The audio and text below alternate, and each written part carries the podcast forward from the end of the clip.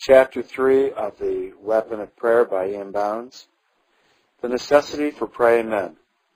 One of the crying things of our day is for men whose faith, prayers, and study of the Word of God have been uh, vitalized and a transcript of that Word is written on their hearts and who will give it forth as the incorruptible seed that lives and abides forever.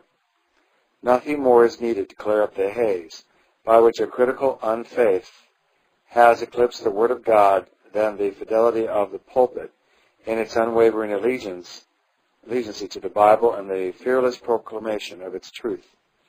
Without this, the standard bearers fails, and wavering and confusion all along the ranks follow.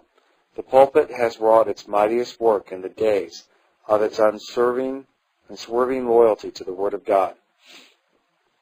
In close connection with this, must we have men of prayer, men in high and low places who hold to and practice scriptural praying.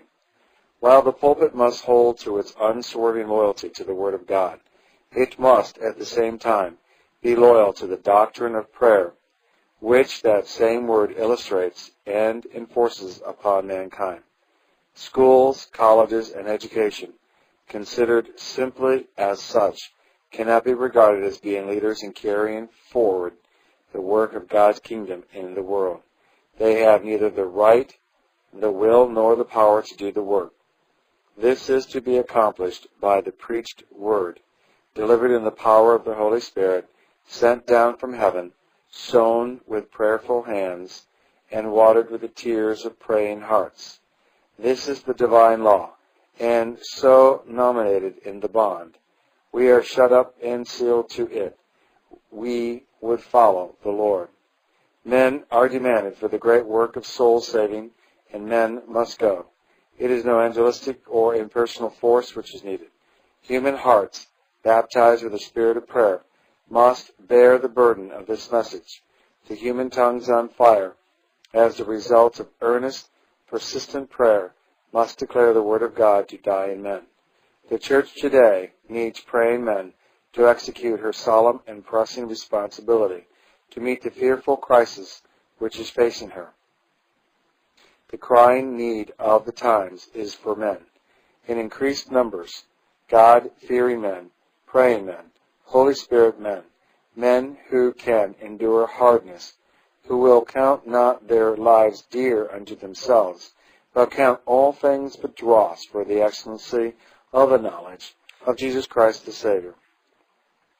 The men who are so greatly needed in this age of the church are those who have learned the business of praying, learned it on their knees, learned it in the need and agony of their own hearts. Praying men are the one commanding need of this day, as of all other days in which God is to have or make a showing. Men who pray are, in reality, the only religious men, and it takes a full-measured man to pray. Men of prayer are the only men who can, who do and can represent God in this world. No cold, irreligious, prayerless man can claim the right. They misrepresent God in all his work and all his plans. Praying men are the only men who have influence with God, the only kind of men to whom God commits himself and his gospel. Praying men are the only men in which the Holy Spirit dwells, for the Holy Spirit and prayer go hand in hand. The Holy Spirit never descends upon prayerless men. He never fills them. He never empowers them. There is nothing whatever in common between the Spirit of God and men who do not pray. The Spirit dwells only in a prayer atmosphere. In doing God's work, there is no substitute for praying. The men of prayer cannot be displaced with other kinds of men. Men of financial skill, men of education, men of worldly influence. None of these can possibly be put in substitution for the men of prayer. The life, the vigor, the motive power of God's work is formed by praying men. A virtually diseased heart is not a more fearful symptom of approaching death than non-praying men are of spiritual atrophy. The men to whom Jesus Christ committed the fortunes and destiny of his church were men of prayer. To no other kind of men has God ever committed himself in this world. The apostles were preeminently men of prayer. They gave themselves to prayer. They made praying their chief business. It was first in point of importancy and first in results. God never has, and he never will, commit the weighty interests of his kingdom to prayerless men, who do not make prayer a conspicuous and controlling factor in their lives. Men who do not pray never rise to any eminency of piety. Men of piety are always men of prayer. Men who are not preeminently men of prayer are never noted for the simplicity and strength of their faith. Piety flourishes nowhere so rapidly and so rankly as in the closet. The closet is the garden of faith. The apostles allowed no duty, however sacred, so to so engage them as to infringe upon their time and prevent them from making prayer the main thing. The word of God was ministered by angelistic, by apostolic fidelity and zeal. It was spoken by men with apostolic commissions and whose heads the fierce tongues of Pentecost had baptized. The word was pointless and powerless unless they were freshly endued with power by continuous and mighty prayer. The seed of God's word must be saturated in prayer to make it germinate. It grows readily, it grows readier, readier, and roots deeper when it is prayer soaked. The apostles were praying men themselves. They were teachers of prayer and trained their disciples in the school of prayer.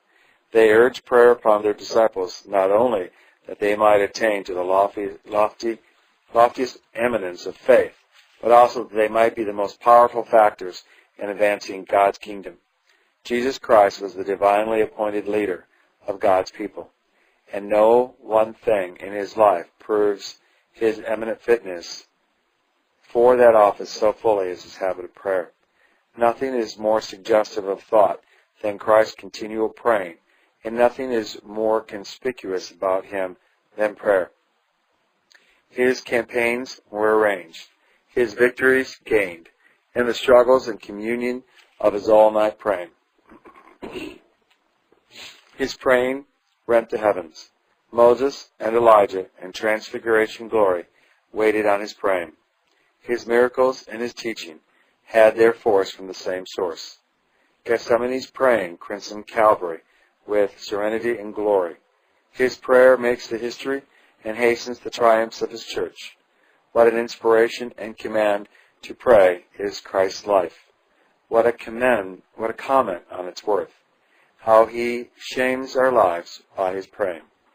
Like all his followers who have drawn God nearer to the world and lifted the world nearer to God, Jesus was the man of prayer, made of God a leader and commander to his people. His leadership was one of prayer. A great leader he was because he was great in prayer. All great leaders for God have fashioned their leadership in the rustlings of their closets.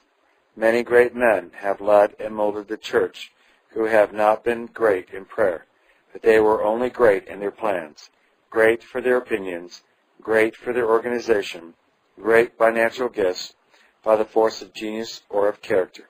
However, they were not great for God. But Jesus Christ was a great leader for God.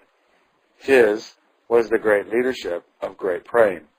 God was in his leadership greatly because prayer was in it greatly. We might just well express the wish that we be taught by him to pray and to pray more and more. Herein has been the secret of the men of prayer in the past history of the church. Their hearts were after God. Their desires were on him. Their prayers were addressed to him. They communed with him, sought nothing of the world, sought great things of God, wrestled with him, conquered all opposing forces, and opened up the channel of faith deep and broad between them and heaven. And all this was done by the use of prayer. Holy meditations, spiritual desires, heavenly drawings, swayed their intellects, enriched their emotions, and filled and enlarged their hearts. And all this was so because they were, first of all, men of prayer. The men who have thus communed with God and who have sought after him with their whole hearts have always risen to consecrated eminence, and no man has ever risen to this eminence whose flame of holy desire have not all been dead to the world and all glow for God in heaven. Nor have they ever risen to the height of the higher spiritual experiences unless prayer and the spirit of prayer have been conspicuous and controlling factors in their lives. The entire consecration of many of God's children stands out distinctly like towering mountain peaks. Why is this? How did they ascend to the, these heights? What brought them so near to God? What made them so Christ-like? The answer is easy. Prayer. They prayed much, prayed long, and drank deeper and deeper still. They asked, they sought, and they knocked, till heaven opened its richest inner treasures of grace to them. Prayer was the Jacob's ladder, by which they scaled those holy and blessed heights, and the way by which the angels of God came down to and ministered to them. The men of spiritual mold and might always value prayer. They took time to be alone with God. Their praying was no hurried performance. They had many serious wants to be relieved, and many weighty pleas had they had to offer. Many large supplies they must secure. They had to do much silent waiting before God, and much patient emphasis to utter to Him. Prayer was the only channel through which supplies came, and was the only way to utter pleas. The only acceptable waiting before God of which they knew anything was prayer. They valued praying. It was more precious to them than all jewels, more excellent than any good, more to be valued than the greatest good of earth. They esteemed it, valued it, prized it, and did it. They pressed it to their furthest limits, tested its greatest results, and secured its most glorious uh, patrimony. To them, prayer was the one great thing to be appreciated and used.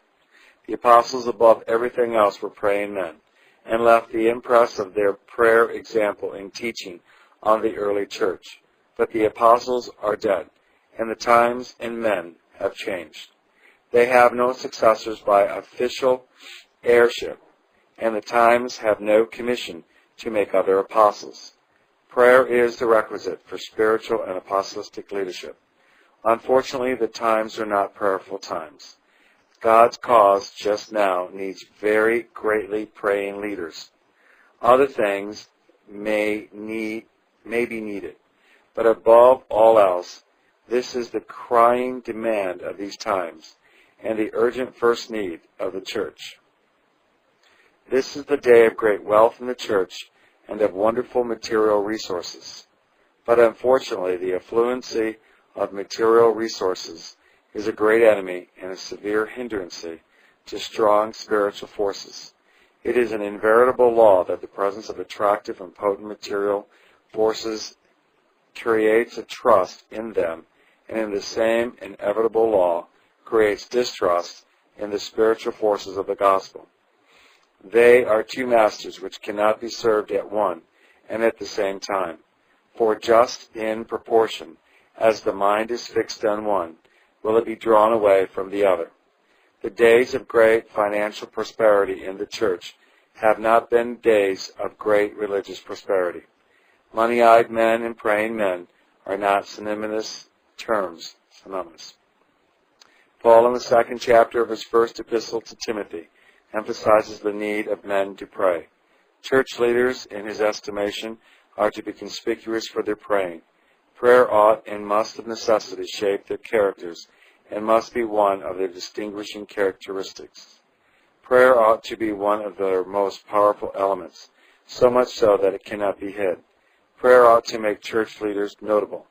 Character, official duty, reputation, and life all should be shaped by prayer. The mighty forces of prayer lie in its praying leaders in a marked way. The standing obligation to pray rests in a peculiar sense on church leaders. Wise will the church be to discover this prime truth and give preeminence to it. It may be laid down as an axiom that God needs, first of all, leaders in the church who will be first in prayer, men with whom prayer is habitual and characteristic, men who know the primacy of prayer. But even more than a habit of prayer, and more than prayer being characteristic of them, church leaders are to be impregnated with prayer. Men whose lives are made and molded by prayer, whose heart and life are made up of prayer. These are the men, the only men, God can use in the furtherances of his kingdom and the implanting of his message in the heart of men.